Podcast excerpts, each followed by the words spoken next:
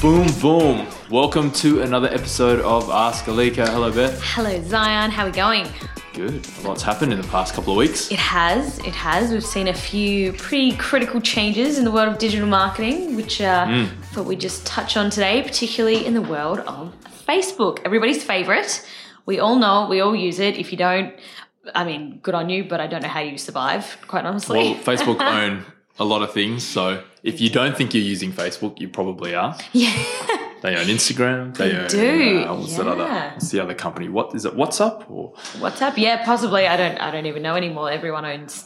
You know, there's about four different players that own bought, everything. bought everything in the world. So Yeah, so it's um it's an interesting one because we're actually going to reference back to Mm-hmm. it was episode 35 yeah, where we initially talked about the Cambridge Analytica scandal, which was hot off the press at the time. And we went into a bit of detail at that point about what had actually happened. So, for those that don't remember, it was essentially uh, a, a problem that occurred for Facebook, a very big problem for Facebook that they have now reacted to quite significantly. So, essentially, the scandal was that guy called Alexander uh, Kogan created an app that collected data of about the data of about 50 million Americans. He then quite wrongly sold that data to Cambridge Analytica. There's, it is stipulated that you're not allowed to do that, and he did it anyway.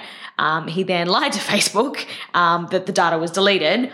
Uh, which it definitely wasn't. And then Cambridge Analytica used that data to assist in their efforts on the Donald Trump election campaign. So it's all very political, uh, highly politicized, a big, big breach of privacy, uh, and it was a big, it was a big turning point for Facebook, I think, uh, because, and that's that's proved to be true uh, because the fallout of that is finally here in a few different ways, which we're going Yes. to touch on today. breaking. So breaking news: Facebook have removed uh, a lot of their third-party targeting. Data. Data. Yeah, it's gone. It's officially gone as of about three weeks ago. Um, it was we, we knew it was coming. We were waiting for it. We was Done. It's gone. it's gone. Adios. It just one day just it was no longer there. So, what does that mean if you're targeting if you if you're using Facebook to target a certain income bracket, for Yes. example? Yeah, uh, you can't do that anymore. can't- there's a lot of there's a lot of data targeting options that are just no longer available through the platform at all. So for those that are very very concerned about their privacy, it's a good thing. For those that are quite concerned about their marketing, kind of a bad thing.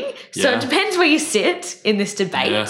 Uh, so obviously, us, you know, we we are a digital agency, so we're kind of looking into what does this mean for us and what does this mean for our clients. So it's um So it's interesting. yeah, so let's go into it. Um, first of all, Facebook, uh, as you've noted, Beth, they're doing a big PR push, saying how great they are, how much they care about us, Yes. how much they don't like fake news. Yes, the, I'm not sure if you've seen the ads around, but I've spotted them all over Perth in the last few weeks. You know, big on, on bus stops and, and phone booths, things like fake news is not our friend and your privacy is important to us, and all these great PR messages. Uh, so they really are trying to change that that narrative that's been created for them. So there's a really hard PR push going on at the moment, and they've coupled that with the act, the the very concrete action of removing that data, and that I suppose is the more interesting piece of the puzzle because it's that's a real solid action that they've taken, Yeah. and it's it's had a few. Um, a few impacts already. So to, to give you the context of how it used to work, Facebook would purchase third-party data from organizations like Experian and, and Ax- Acxiom and, and all these um, uh, data collection agencies. They would purchase that data, make it available through the targeting in the Facebook ad platform, and then they would put a markup on that. So, what that actually means is the fact that they're no longer doing that means that cost per click has dropped. So, if you're doing any Facebook advertising, you're going to be paying less. So, we've actually seen all of the costs across all of our Yep. accounts drop quite a bit. I think it was around 15%, some of the guys said, Yep. because Facebook no longer has to on charge. Um, everyone using the platform for that data that they used to have to purchase, which they're not anymore. Yeah. So the good news is it's cheaper, your marketing. So yay for lower costs. The bad news is you can't target anywhere near as well. So your your marketing spend is a lot less targeted now. It's it's going to a more generic audience that isn't necessarily as specific as you would like. So the leads that you you get will probably be not as good, not as qualified. Mm-hmm. Um, but then what offsets that kind of is a lower cost to advertise. So Yeah. um, yeah, the cons out do outweigh the pros, I believe, especially in the short term. Like that's a big deal. like you know, if you're a builder, for example, and you target first home buyers, then it will affect you. Yeah, Um, That's one example of an industry that I see being affected Yeah, for sure. in the short term. So yeah, has has some big effects. So let's keep going. So it's what I'd say to that is so that's that's kind of where it's at at the moment. Mm. So you can't and and some of the questions that we'd be getting from our clients is what can we do? Mm. You know what's What to do about it? yeah, what do can we you do about it? Is this is this possible to fix or is this just the new the new new world world. order? And it is, but there's also I mean, depending on how hardcore you want to get, Mm. you can there's definitely a workaround. And that is instead of relying just on Facebook, you can actually go to these third party agencies and purchase these data sets yourself. Yep. So again, if you're pretty concerned about privacy, you may want to block your ears or turn off the podcast um, because you're probably not going to like this. But basically, you can actually get access to these data sets completely de-identified. So it's not like you're getting a spreadsheet with my name on it and your name on it, and it's got my address next to my name. It's nothing like that. It's very much to do with um, characteristics. So you know what income bracket someone is in, what family makeup they, they've got, whether they're a single parent or a or a um, standard nuclear family, or whether they're a um, a single person that lives in an apartment by themselves. Like you can really get specific about who you're actually targeting with this data, and I suppose the the huge benefit from that is you're actually you have the ability to put your ads in front of people that they're actually relevant to, which is something we've talked about heaps in the past. The idea that you you want to be marketing targeted marketing makes all the difference. If Yeah. you're showing, you know, an ad for a lawnmower to a chick that does yoga and lives in an apartment, your marketing's probably not going to be hitting the spot, is it? Yeah, that's right. Um, so basically, you know, Facebook used to do all of that for you. They used Yeah. to connect with these data it was collection all, companies, all built in. Experian, some of the, you guys might know some of these names, you might not. Experian is one, Acxiom is one, and there's a bunch of other kind of big companies, and that's their job to to gather uh, data and to match them up with with profiles. So that's what they do, and they used to work with Facebook, and Facebook would. Um, do that direct, work directly with them. So, as a business or marketer, you'd hop into the Facebook control panel, um, you'd select your demographics, and it, it, you'd be able to select your demographics based on um, experience personas. Like, so it's all there in Facebook already, Yeah. but now you can't do that. So, what Beth is saying, you know what? You can actually go direct now to Experian, Yeah, to Acxiom. Exactly. So you can know? purchase these data sets. And I mean, obviously, there's a cost.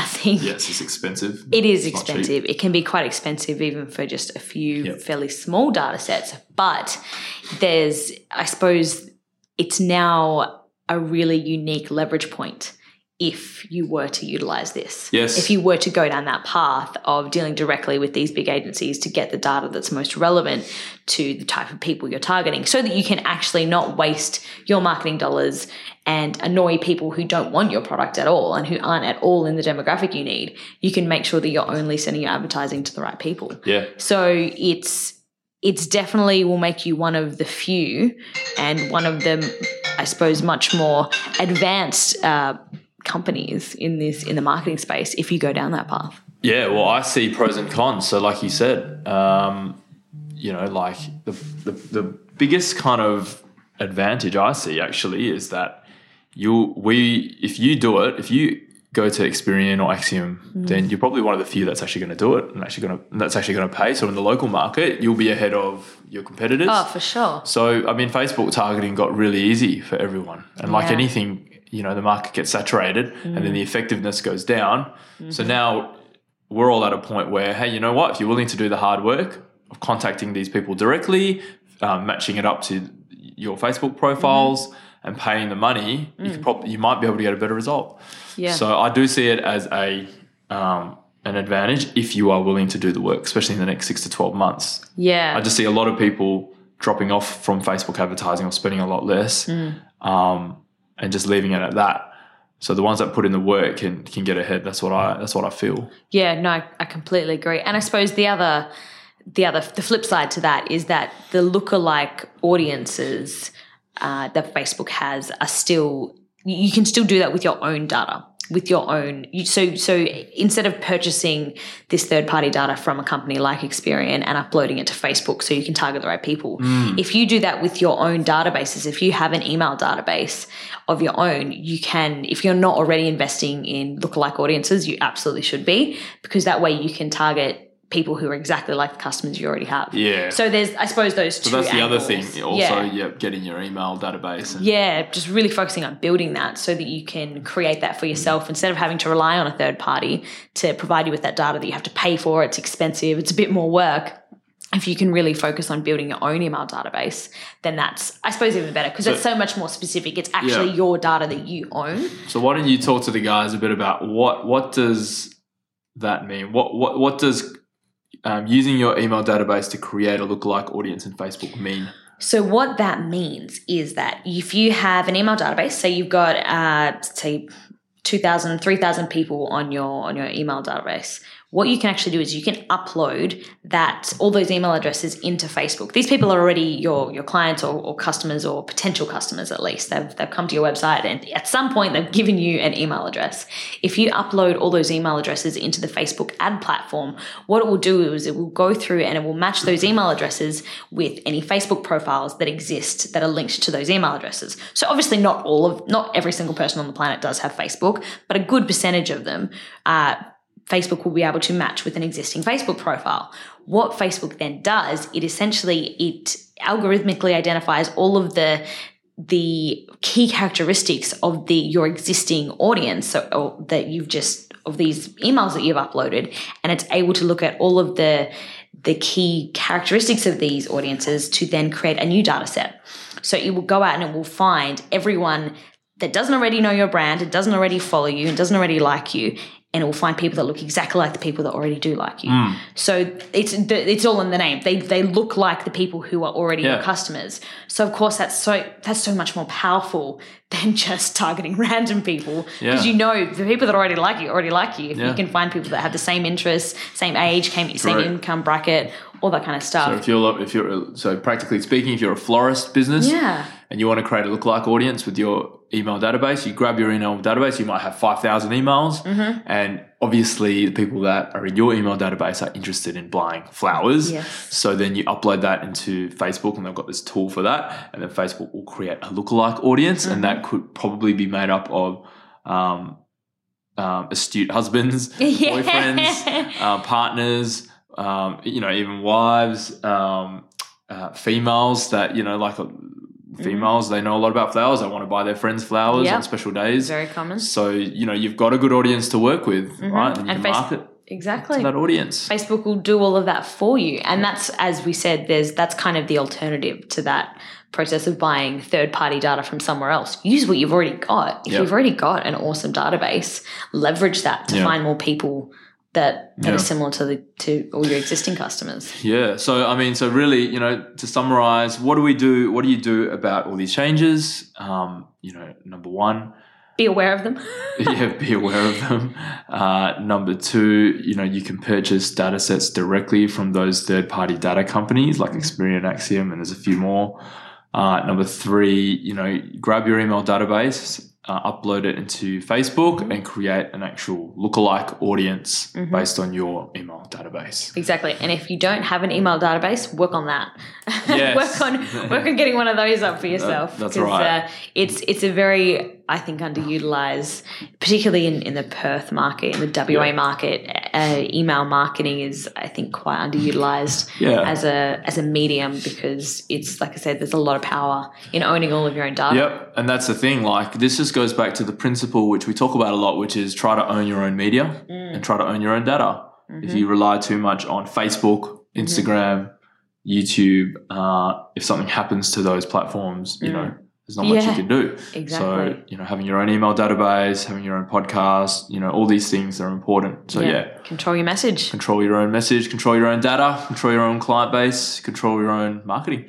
Absolutely. Mm. So that is the wrap for today. I hope you guys enjoyed our little update on everything Facebook related and how, you know, how we can see everyone could potentially move forward despite all of these fairly significant changes. And Yeah. uh, as as always, any questions, let us know. This is the Ask Alyka podcast, after all. It is. Uh, and lastly, before we go, you know, there's all this talk about, oh, Facebook are going to get, you know, they're going down, they're going down. I don't think they'll ever go down. Don't buy into the media hype. That's what the media tries to do.